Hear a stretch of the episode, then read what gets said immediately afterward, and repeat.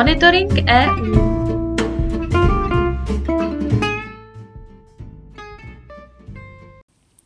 Zastoupení Jihomoravského kraje při Evropské unii vám přináší i tento týden ty nejnovější informace o dění v EU.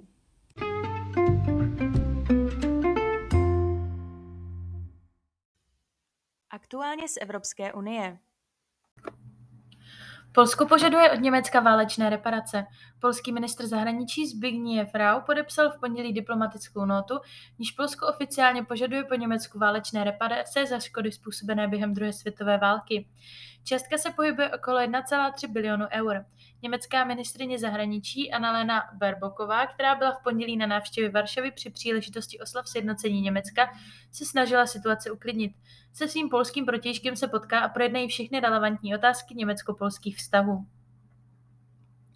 Fides odkládá hlasování o vstupu Švédska a Finska do NATO.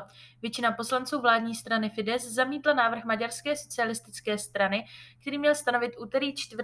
října jako datum parlamentního hlasování o členství Finska a Švédska v NATO. Vládla předložila žádosti Finska a Švédska o členství v NATO v parlamentu v červenci, ale předseda parlamentu Lasso Köver je dosud nezařadil na pořad jednání. Měl by se tak stát někdy na podzim. Kromě Turecka je Maďarsko jediným členem NATO, který dosud neratifikoval vstup dvou severských zemí do aliance. Maďarský parlament přijal první z balíku protikorupčních zákonů. Vláda premiéra Viktora Orbána se krokem pokouší zabránit ztrátě peněz z fondů Evropské unie. Evropská komise minulý měsíc navrhla odebrat Maďarsku 7,5 miliardy eur z unijních fondů, mimo jiné kvůli nedostatečnému potírání korupce a problematickému přidělování veřejných zakázek. Pokud Budapešť do dvou měsíců situaci napraví, může vzít Brusel návrh zpět. Maďarská vláda také předložila parlamentu několik návrhů zákonů, které upravují legislativu týkající se spolupráce Maďarska s Evropským úřadem pro boj proti podvodům a také pravidel pro zprávu veřejného majetku. Unijní exekutiva poslala členským zemím návrh na odebrání peněz k posouzení. Návrh musí schválit většina členských zemí. Většina států EU chce ale počkat na zavedení slibovaných maďarských kroků, než si rozhodne o případném odebrání části fondů. Společný podnik pro evropskou vysoce výkonnou výpočetní techniku oznámil výběr šesti lokalit, kde budou umístěny první evropské kvantové počítače. Jedná se o Česko, Německo, Španělsko, Francii, Itálii a Polsko. Technologie budou integrovány se stávajícími superpočítači a vytvoří širokou celoevropskou síť. Mezi vybranými projekty je i konsorcium LumiQ, jehož kvantový počítač bude umístěn v České republice v Národním superpočítačovém centru IT for Innovations v Ostravě.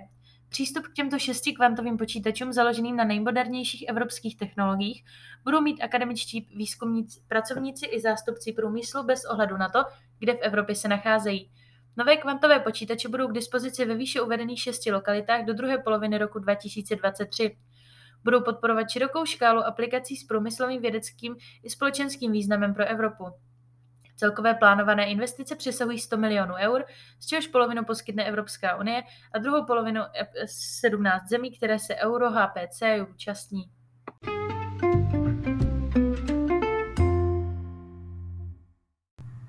Zprávy z evropských institucí ve čtvrtek 6. října se na Pražském hradě uskutečnilo historicky první jednání širšího formátu evropských zemí, tzv. Evropské politické společenství. V rámci této nové platformy se evropští lídři sešli k diskuzi o klíčových tématech týkajících se evropského kontinentu. EPS představuje fórum pro politickou koordinaci evropských zemí napříč kontinentem. Jeho cílem je podporovat politický dialog a spolupráci při řešení otázek společného zájmu, aby byla posílena bezpečnost, stabilita a prosperita evropského kontinentu. Na jednání v Praze se setkali vedoucí představitelé 44 evropských zemí. Kromě 27 členských států EU je to šestice zemí západního Balkánu, země asociovaného tria, Arménie a Azerbajdžán, dále pak čtyři země EFTA, Spojené království a Turecko. Mezi témata, o kterých evropští lídři v Praze diskutovali, patřila zejména bezpečnost a mír, energetika, klima a ekonomická situace. Na setkání pak v pátek navázalo neformální setkání Evropské rady. Země Evropské unie se zhodly na rozdělení přibližně 20 miliard eur určených k podpoře energetické nezávislosti na Rusku. Ministři financí podpořili návrh připravený českým předsednictvím, na jehož základě budou moci členské země využít při přechodu k novým zdrojům energií část peněz z unijních fondů získaných prodejem emisních povolenek. Česká republika by měla dostat asi 16,7 miliardy korun. Státy se na definitivní podobě finanční podpory ještě budou muset shodnout s Evropským parlamentem. Tři čtvrtiny ze zmíněných 20 eur by měl poskytnout inovační fond, v němž jsou příjmy z prodeje emisních povolenek určené na podporu technologi- ekologických technologií. Zbylou čtvrtinu chtějí země získat nejrychlejším prodejem části povolenek. Evropský parlament učinil jeden z posledních kroků na cestě EU k zavedení jednotného nabíjecího řešení pro chytré telefony, tablety a další přenosná zařízení. Europoslanci podle očekávání schválili finální verzi směrnice, podle níž budou muset výrobci od podzimu 2024 používat výhradně standard USB-C. Návrh se týká také laptopu, na které se však sjednocení nabíječek začne vztahovat až na konci roku 2026. Podle unijních činitelů norma nejen zjednoduší životy obyvatelům a ušetří jim peníze, ale také zredukuje množství elektronického odpadu. Eurokomisařka Margaret Vestagrová ji na půdě parlamentu spojovala s úsporou až tisíc tun e-odpadu ročně. Velvyslanci zemí Evropské unie se zhodli na novém balíku sankcí za pokračující ruskou agresi vůči Ukrajině. Součástí celkově osmé sankční sady je dohoda na zavedení cenového stropu na ruskou ropu. EU také rozšíří zákaz výzvu, výzvu, vývozu některých strategických technologií do Ruska či dovozu ruských produktů jako ocel či dřevo. Na sankční seznam přibudou více než tři desítky Rusů. Sankce by měly vstoupit v platnost ještě tento týden poté, co je formálně písemně schválí členské státy. Evropský blok se již na jaře shodl na zákazu dovozu většiny ruské ropy, která má začít platit na přelomu roku. Výjimku má ropa přepravovaná ropovodem Družba, která proudí do Maďarska, na Slovensko a do Česka. Vzhledem k prudce rostoucím cenám energií vyzvali někteří němečtí europoslanci, aby také Evropský parlament přijal úsporná opatření a v zimních měsících zrušil plenární zasedání ve francouzském Štrasburku. Namísto toho by se zřejmě měl scházet pouze v belgické metropoli, kde sídlí i ostatní unijní instituce. Oficiálním sídlem Evropského parlamentu je Štrasburg, kde se koná každý měsíc kromě srpna čtyřdenní plenární zasedání. Výbory a frakce Evropského parlamentu ale zasedají převážně v Bruselu, kde se několikrát za rok konají i kratší plenární zasedání. Pravidelné stěhování je už dlouhá léta předmětem kritiky kvůli finančním i ekonomickým nákladům. Zrušení této praxe by ale museli schválit všechny země EU, včetně Francie, která je zásadně proti. Podle ní jde o důležitý symbol evropské jednoty pravidelné pendlování sedmistovek europoslanců, jejich asistentů, ale také novinářů a lobbystů je ovšem pro francouzské město také zdrojem prestiže i příjmů. Komise a vysoký představitel Unie přijali akční plán pro mládež v rámci vnější činnosti Evropské unie, na období 2022 až 2027, který je vůbec prvním politickým rámcem pro strategické partnerství s mladými lidmi po celém světě. Jeho cílem je vytvořit odolnější, více inkluzivní a udržitelnější budoucnost. Plán přispěje k plnění mezinárodních závazků, jako je agenda OSN pro udržitelný rozvoj 2030 a pařížská dohoda o klimatu, a to posílením smysluplného zapojení mladých lidí do veřejných záležitostí a zlepšením jejich postavení v politikách vnější činnosti EU. Akční plán pro mládež v rámci vnější činnosti EU posílí probíhající iniciativy a zahájí nové klíčové iniciativy zaměřené na mladé lidi po celém světě.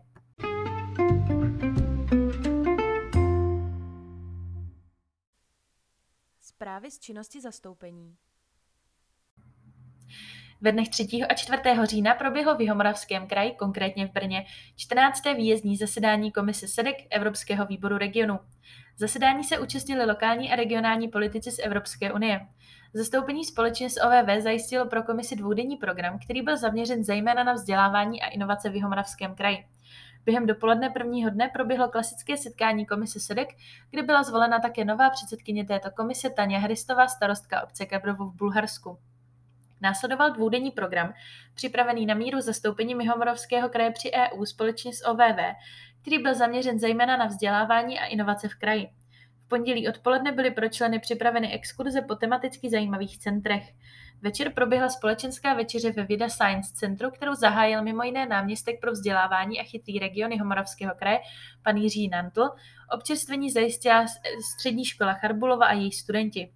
Hosté měli možnost ochutnat také jihomoravská vína z výběru someliéru Vinařského fondu České republiky. Druhý den byl věnován konferenci, která byla zaměřena na nové výzvy ve vzdělávání, konkrétně se specializovala na to, jak začlenovat mladou generaci do vědy, výzkumu a inovaci. Ve dvou panelech se vystřídali zástupci Jihomoravského kraje, JCMM, JICU, FabLab, FaceUp, Lipky, Kumstu, Ekogymnázia Brno, Evropské komise a také zástupci z řad komise SEDEK. Celou konferenci zahájil opět náměstek Jiří Nantl a senátor Tomáš Třetina. Videozdravici zaslala europoslankyně Michaela Šojdrová.